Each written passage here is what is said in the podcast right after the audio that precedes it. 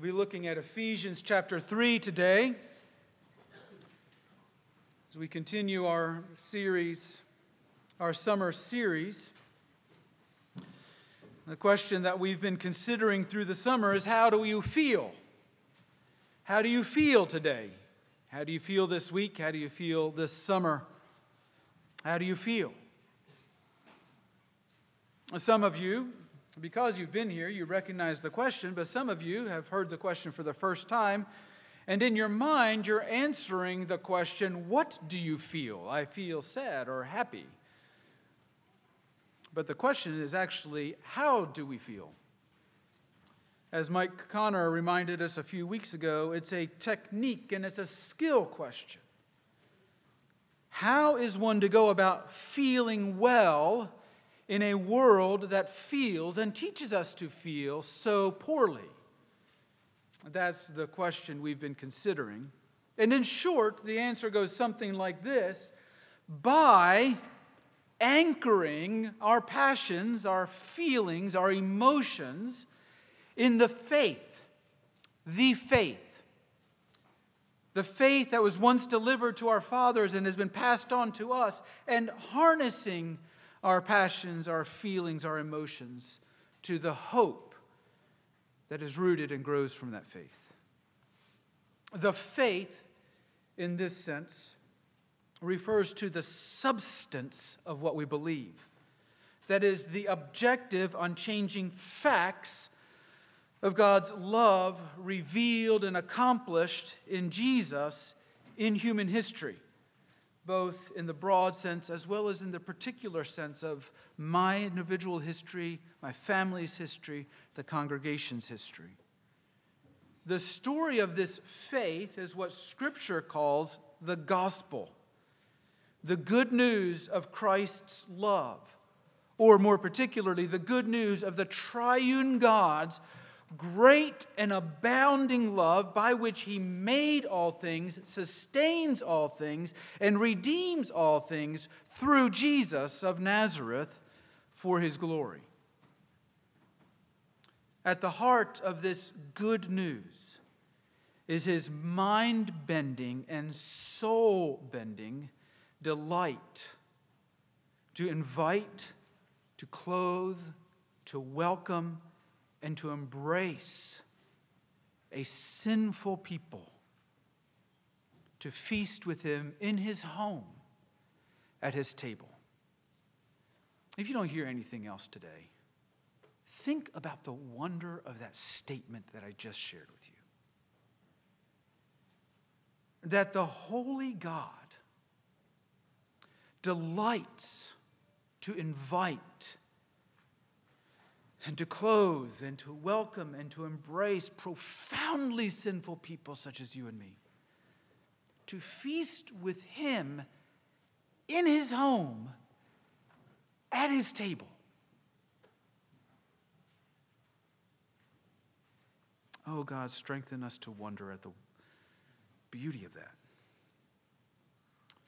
This faith, though, has particular dimensions and it moves in a particular direction. We can't describe it and use it any way we please. It has particular dimensions according to which we know not this, but this. And it moves in a particular direction according to which we know not this way, but that way. The distinctive dimensions and direction of our faith is what I am calling today our hope.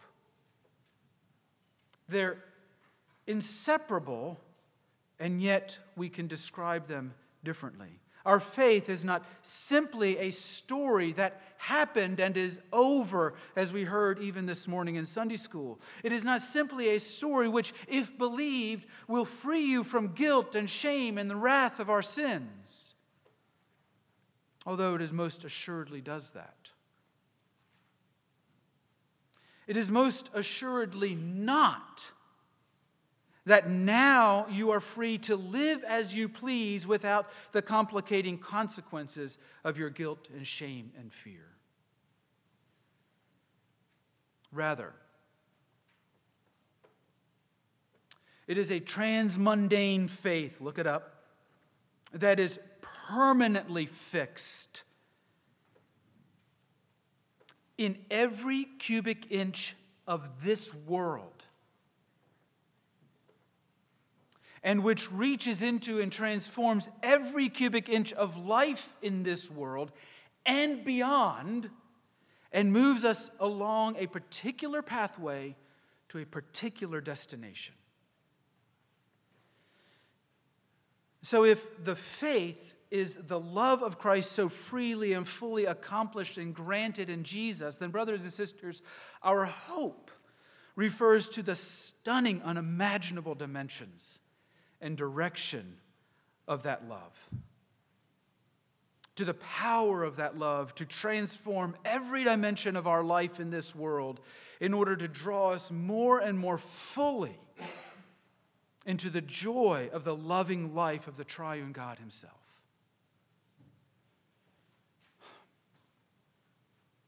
So that when our emotions are anchored in this faith, and harnessed to this hope, they take on an entirely new, shall we say, a distinctive, shall we say, a holy quality. And they move us to feel and think and speak and act in particular ways and move us in a particular direction to a particular place. And that is, in sum, what I hope that we understand Paul to be saying. In Ephesians chapter 3, beginning with verse 14, reading through the end of the chapter. Read with me. Ephesians chapter 3, beginning with verse 14. For this reason I bow my knees before the Father from whom every family in heaven and on earth is named, that, according to the riches of his glory, he may grant you to be strengthened with power through his Spirit in your inner being, so that Christ may dwell in your hearts through faith, so that you, being rooted and grounded in love, may have strength to comprehend with all the saints what is the breadth and the length and the height and the depth to know the love of Christ. The love of Christ that surpasses knowledge, so that you may be filled with all the fullness of God. Now, to him who is able to do far more abundantly than all that we ask or think, according to the power at work within us, to him be glory in the church and in Christ Jesus throughout all generations, forever and ever. Amen. Brothers and sisters, this is the word of the living God to us, his now living people. Let us pray that by his Spirit he would grant us the courage to see and hear. So, Father, we do come. To this, your word, and this, the hour that you have set aside for us to be gathered in your presence. Now, by the powerful working of your Spirit, pierce through the swirls of distractions and lies and deceits, that we may behold your glory. We may hear it, we may see it, we may be changed by it. Protect us from further deceits, from further error and feast us upon the glory of your great love abounding to us in the person of your Son, Jesus Christ. Amen. We in our area, especially those of us who live in St. Elmo, are very familiar with house renovation projects. We see them happening all the time. There was one house, perhaps you all will remember it from several years ago, that as I was driving back and forth on St. Elmo Avenue, I actually saw them jack the house up, remove the, the foundation, and plant a new foundation in its place. That was pretty amazing. I'm thinking, surely it's more cost effective just to level the house and build a new one. Some of you who have been involved in these projects often know, know that often these house renovation projects involve stripping the house all the way down to the very studs. As you get into these old houses, you know that even the wiring has to be replaced, has to be ripped out and totally replaced. Sometimes the studs themselves have to be replaced. Sometimes they have to be reinforced, along with beams, perhaps in order to provide support for the demands of the new life in the new era in which it finds itself. Some of you know, for example, that when many of the houses in St. Elmo were built, they had no idea, they could not imagine the number of electrical appliances that would become necessary for life in North America. Can you imagine there's only 15 outlets in a room? Exactly. Everyone knows that you need at least 15 for just one computer. What were they possibly thinking? Such a house is wholly inadequate for the glories of the modern age. Paul's prayer here is part of a house renovation project. And just to be clear, we are that house. Prayer, his prayer began as an immediate next thought after his comment at the end of chapter 2, in which he says, You also are being built together. By the way, let me read that again. Y'all also are being built together into a dwelling place for God by the Spirit. And please don't allow the quaint southernism to distract you from the power of that sentence. Y'all. He's not speaking to isolated individuals, he's speaking to a new gathering of individuals. He's speaking to y'all. Are being built together into a dwelling place for God by the Spirit. And, brothers and sisters, let me tell you, we are wholly inadequate for the glories of life in such an era. And so Paul prays. He prays for this reason. Since we all are being built together into a dwelling place for God by the Spirit. For this reason, I bow my knees before the Father, from whom every family in heaven and earth is named, that according to the riches of his glory, he may grant you, get ready for this, to be strengthened with power. Who needs to be strengthened to be loved? Love is such a wonderful thing. We don't need strength for that. But Paul prays that we would be strengthened with power through his Spirit in our inner being.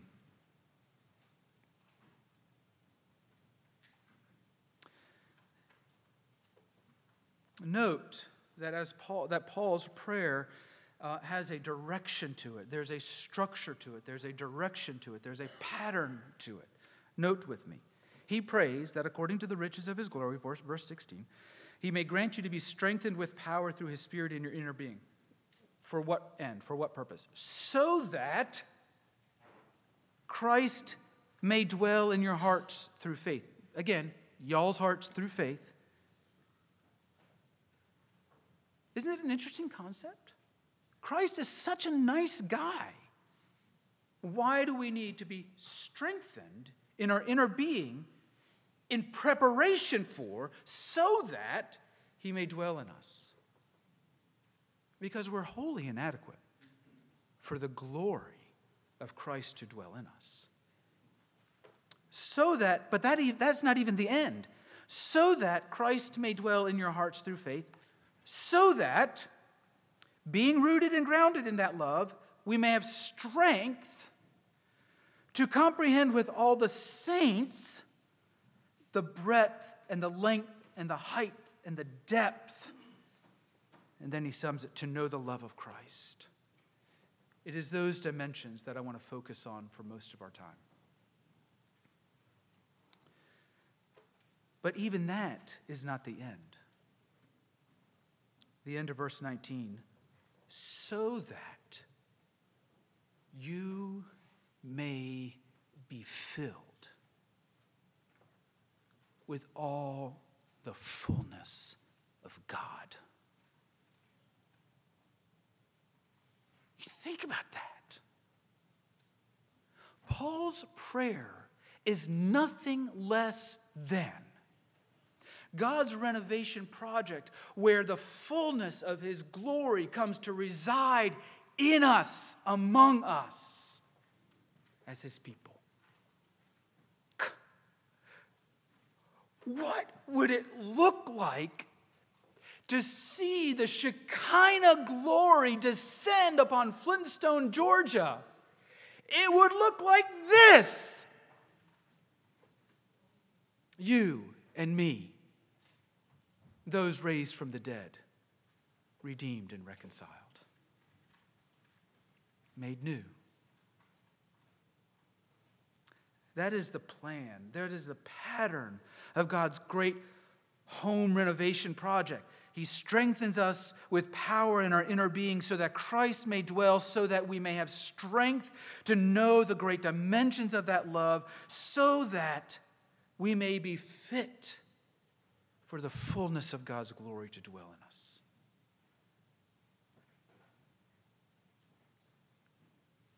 You see, brothers and sisters, our souls, even our souls gathered together, are simply not sufficient as they are, but must be shored up, must be strengthened. The structures of our soul sometimes must be replaced and reinforced. The structures, that is, of our desires, the, the patterns of our passions and our feelings and our emotions, our thoughts and our words and our deeds that grow from our emotions, that support our current life, must be changed. In order to sustain the life of Christ, the fullness of the triune God's love. The image of God's superabounding love, that is, for which we were originally intended.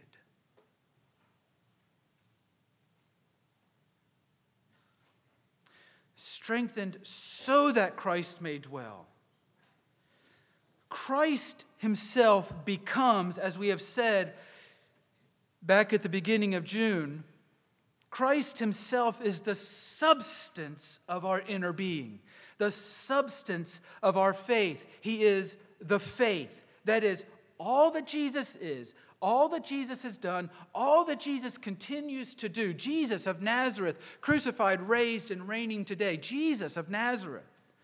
All that he accomplished, all that he continues to accomplish, is our faith.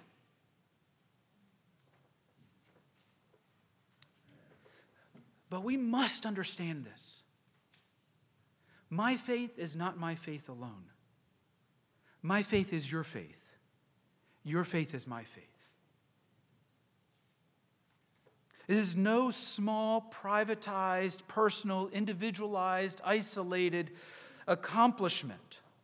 But the accomplishments of Jesus Christ explode beyond the bounds of our petty, self centered mud pie dreams.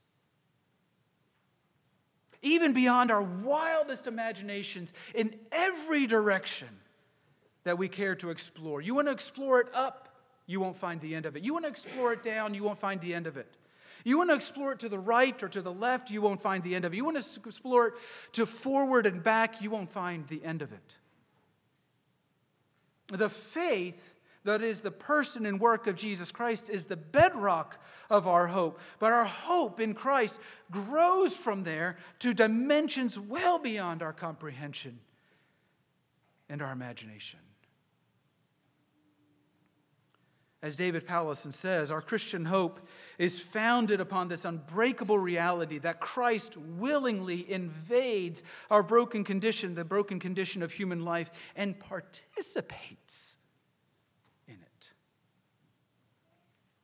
Indeed, as Paul says in Philippians, participates until he brings to perfect completion the work that he has begun. So let's look at these four dimensions of our hope breadth and length and height and depth that you find there in verse 18. Not only must the structures of our feelings, thoughts, words, and deeds be strengthened and replaced and reordered in order to sustain the dwelling of Christ, the glorious love of the triune God, but they must be expanded, stretched, stretched well beyond what we think we can bear in every direction. Breadth is the first word there. Breadth to the right and to the left. So just think through that just for a little bit. Just meditate on that. Think about even how we conceive of language of right and left in our own culture and work through all of that to the, to the right. The love of Christ expands through every responsibility for which I feel naturally adept. The right hand of my strength, for example, relationships to which I feel naturally drawn. I like this person. We get along. We feel naturally inclined one to another relationships in which I feel I belong, in which I feel I am welcomed. The love of Christ pervades and radiates through every one of those. But the fact is that it radiates to the left as well. Now, in our culture, we think of right and left in primary, primarily political terms, and so let me think about that for just a moment. I recognize that I'm speaking to a largely white middle class audience, and so that if we were to take a political poll, I recognize where our political allegiances would lie. But the love of Christ compels us to the left.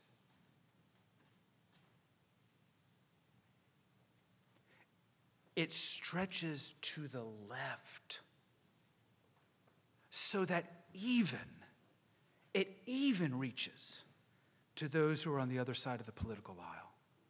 The love of Christ by which you and I are made alive is the same love that reaches across the political aisle. But we can keep going. The love of Christ radiates well beyond that to responsibilities for which I feel particularly inadequate and awkward. One of the things I love, one of the things I love about songs and stories is I get to have this conversation. Ah, I don't like to stand in front of people. Well, neither do I. And I mean it. I don't understand why the Lord would have me serve as pastor of a congregation and put me in front of people week after week after week. Does he not know that that's not what I'm naturally inclined to do? Oh, yes, he does, but the love of Christ compels even there. Compels me to responsibilities for which I feel particularly inadequate and awkward, so that I may know the strength of Christ's love. I can't teach, Scott. I know you can't teach, but Christ can teach through you. Would you grant the kids the privilege of meeting Christ in you? to the left, beyond to through relationships that I'm not naturally inclined to or in which I feel awkward. Well, they don't like me. We don't get along.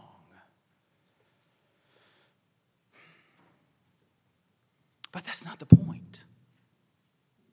The point is that the love of Christ radiates compellingly, irresistibly in every direction beyond what we feel are natural boundaries and natural, natural borders. Into relationships where we feel out of place, where we feel even unwelcome. But, brothers and sisters, it doesn't stop there. It radiates even beyond that to relationships in which I feel, I feel endangered, I feel vulnerable, and I feel at risk. To the least, and to the lost and the lonely, as I have taken to summarizing it recently. Because that is, those are hard relationships. They expose me. They put me at risk. They put my family at risk. Horribly inconvenient. But not even so. It radiates beyond that to the neighbor whose name you don't know, even though you've lived there for 10 years. To the stranger. Are you ready for this one? Even to the enemy. Not those that you presume to be your enemy, but those who have made it known that they are your enemy. Those who are self proclaimed that they are your enemy, the love of Christ compels, even to those outer limits of our wildest imagination. I can't imagine loving that person. Behold the love of Christ. We could stop right there. And let's spend a lifetime stretching to the right and to the left. But Paul doesn't stop there. The fact of the matter is, he speaks about the length. That is, the length of Christ's love, if you will, into our future, all of my tomorrows, all of my plans, all of my career options, all of my schooling choices, all of them. From this moment on through the end of the day, into the next day, the next week, the next month, the next year, the next lifetime. It expands. The love of Christ is as though he pushes me along and I can't stop it. All of that becomes part of our growing into the experience of his abounding and steadfast love. And I will tell you, I will tell you that my default posture as I look into all of my tomorrows is to dig in my heels and say, No, not that, no, not that, no, not that, no, not that. And Christ says, Yes, that. Because my love is sufficient. This hope, you see, actually creates in us a confidence that borders on being irresponsible. As it compels us almost irresistibly and helplessly with abandon into the future. But not only so, oh, North Americans who love to look at all the tomorrows and all the wonderful things we can do about them, it also reaches all the way into the past. Brothers and sisters, do you understand how powerful this love is? All those things that you said and you can't take back, all those things you did and you wish you didn't, it reaches all the way back. It reaches all the way back. It doesn't change the facts of our history, but it does change their significance in his story. I've been amazed to see the power of forgiveness that transforms a bitter relationship history into a sweet relationship present. We even heard testimony about that this morning. I have seen with my own eyes histories of addiction and their related foolishness transformed by the gospel into sweet and powerful stories of healing and hope for the present that multiplies. I have seen past stories that our culture deems shameful, made the power of the gospel into stories of resurrection wonder. After all, the resurrection glory of Christ means nothing without the shame of the cross. In our culture, in our subculture here in Flintstone, the most common response I get to invitations to join us in church is, Oh, Pastor, you have no idea what I've done. But, brothers and sisters, the power of the gospel of God's love for us in Jesus Christ reaches all the way into your past and it lays hold of it. I don't know what you have done, but He does.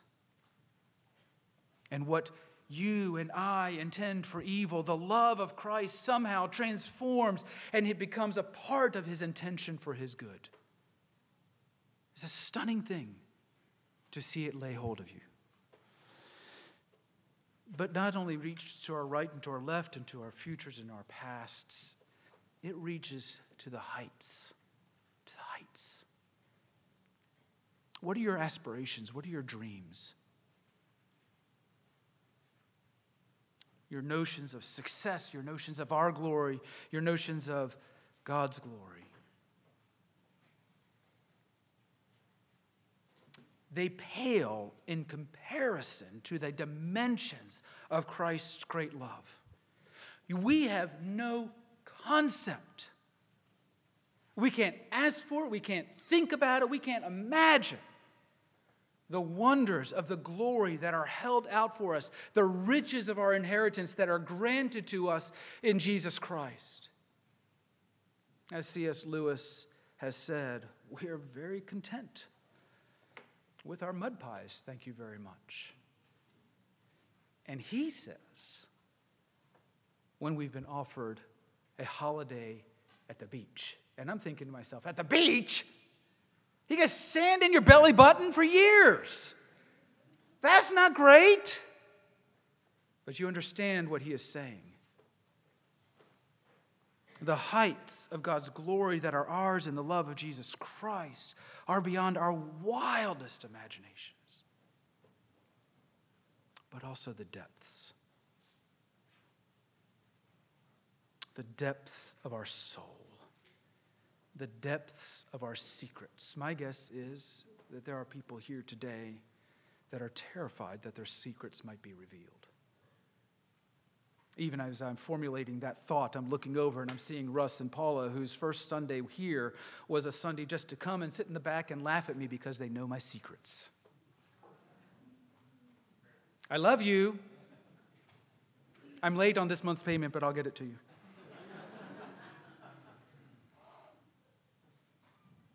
It reaches to the depths of our soul, to the depths of those secrets, to the depths of our sins, to the depths of our depra- depravity.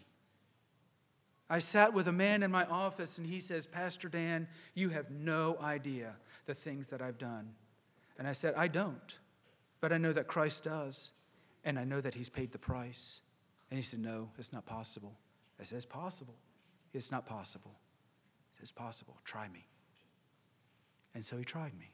I said, Yep, that too. Yep, that too. We had to stop because he burst into tears. Because, brothers and sisters, do you understand that the power of Christ's love reaches all the way down past our foundations that are rotten to the core to make all things new. But get this now, start to synthesize all these directions. That means that that is true for my neighbor on the right and my neighbor on the left. The love of Christ is sufficient for the worst of their foolishness and depravity. It's not only dimensions, it is a direction. It is moving us towards a particular place. Paul has been describing what he says in the, in the, um, in the opening um, passage in Ephesians, verse 11, in him we have obtained an inheritance. Paul is describing this inheritance. And what is this inheritance? The inheritance is that Shekinah glory, presence of God with us, among us, that we lost in the garden. The glory of God with us, Emmanuel. The new tabernacle, the new temple, the new Eden, the new heavens and the new earth. And that's why it is so important that we understand that all of these these words in here, where he says, For this reason I bow my knees before the Father, from whom every family in heaven on earth is named, that according to the riches of his glory he may grant to y'all to be strengthened with power by his Spirit in your in y'all's inner being so that Christ may dwell in y'all's hearts that y'all being rooted and grounded in love may have strength to comprehend with all the saints yesterday today and forever the breadth and the length and the height of Christ's love that surpasses knowledge that y'all may be filled with a fullness of God this is not a promise just to me and just to you in isolation it's a promise to us together. As we encounter one another's sinfulness and foolishness, do you understand? We are encountering the opportunity to be driven more deeply into the love of Jesus Christ. That's part of his glory. The overflowing fullness of the triune God's superabounding love is what he is working in us.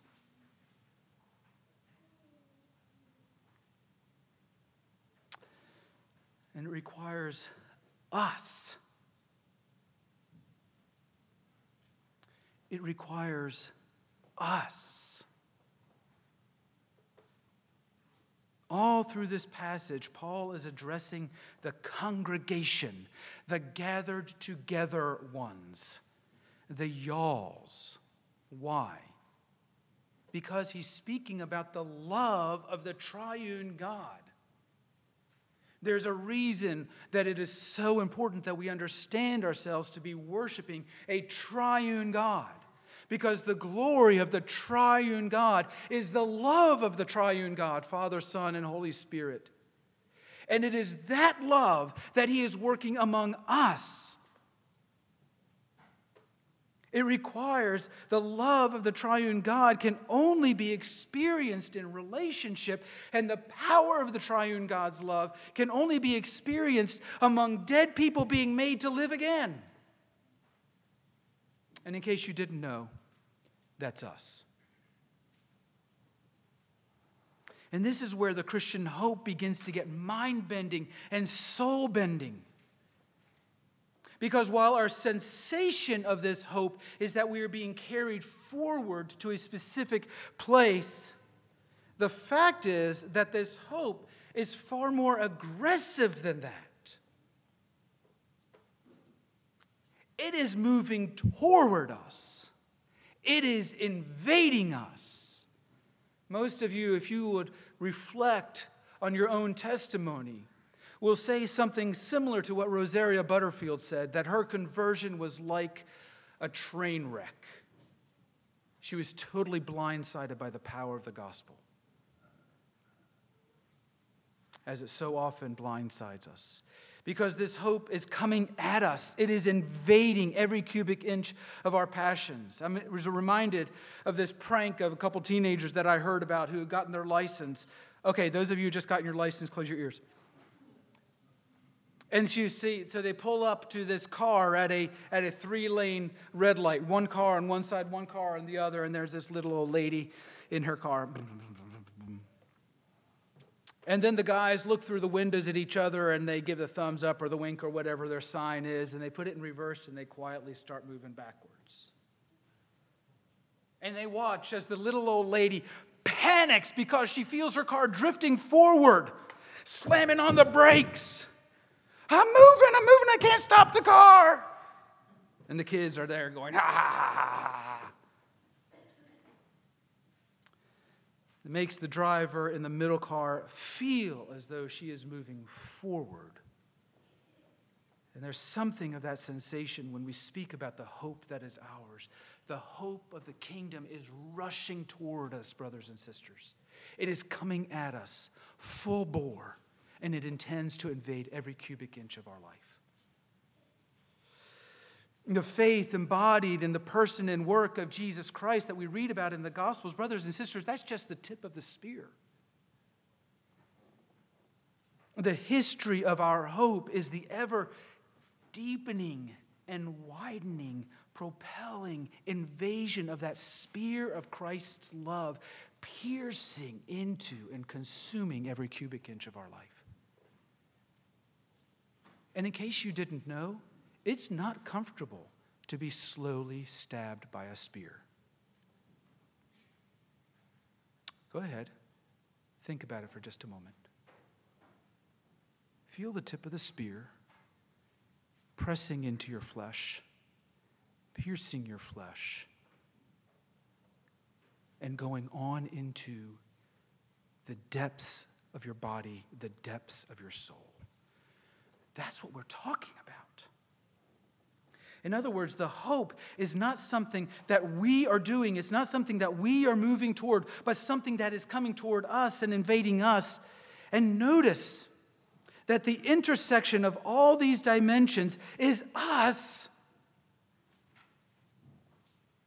The love of God invades our life together and then explodes in every dimension and every direction from that.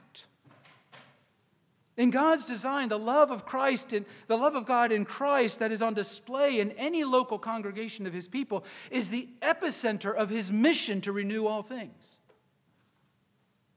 It's the great plan, as Paul described in Ephesians 1, for the fullness of time to unite all things in him. What kinds of things need to be united but those things that have been torn asunder? More, the love of the triune God can only be fully experienced when it is experienced with those who are different from us. Contrary to the lies of our enemy, the glory of the kingdom is not uniformity, but it's the unity of those who once were enemies. The differences that we encounter among one another, some because of personality, some because of maturity, some because of upbringing, some because of arrogance and ignorance, are not hindrances, brothers and sisters, to the hope of the love of Christ in us. They are the occasion for the hope of Christ's love among us. What does this mean for our emotions? Emotions that are rooted in that faith and harnessed to that hope. Well, think about it. What is it that discourages me? I get discouraged with friendships on my right and friendships on my left. I get discouraged as I think about foolishness from my past. But when I know the cross of Christ and the hope that is begun, it transforms my discouragement. Does it change the facts of my discouragement? No, but it transforms the way I am discouraged. When I get discouraged with coworkers or with my fellow congregants or with my neighbor, with my own deep rooted sins and the deep rooted sin patterns of our children or our brothers or sisters. You see, when I recognize the faith that has been secured for me in Jesus Christ and the hope of my inheritance, then I can recognize that in all those discouragements, Christ is at work making all things new. In my life, in their life, in that circumstance. What about anger? When I'm angry with myself for my failures or with others for their failures or their shortcomings. He didn't call me. Why didn't he call me? Or with coworkers or bosses who demand too much, coworkers who do too little, injustices the liberal left, the godless right. The faith and the hope that is ours in Jesus Christ doesn't change all of those things, doesn't remove all of those things. It transforms them. And we could begin to recognize in the light of God's great love for us, secured in Jesus Christ and moving towards the inheritance of his kingdom, we begin to recognize the patterns of his workings. And so our anger becomes, in fact, a function of faith. Fear and worry, joy, contentment. For this reason, I bow my knees before the Father, that you may be filled with all the fullness of the triune God's love. That is mind exploding. Now, to him who is able to do far more abundantly than all that we ask or think, according to the power that is at work within us, to him be glory in the church, among us, and in Christ Jesus throughout all generations, forever and ever, so that Flintstone may know that there is a hope that changes all things. So, Father, we come and we just pray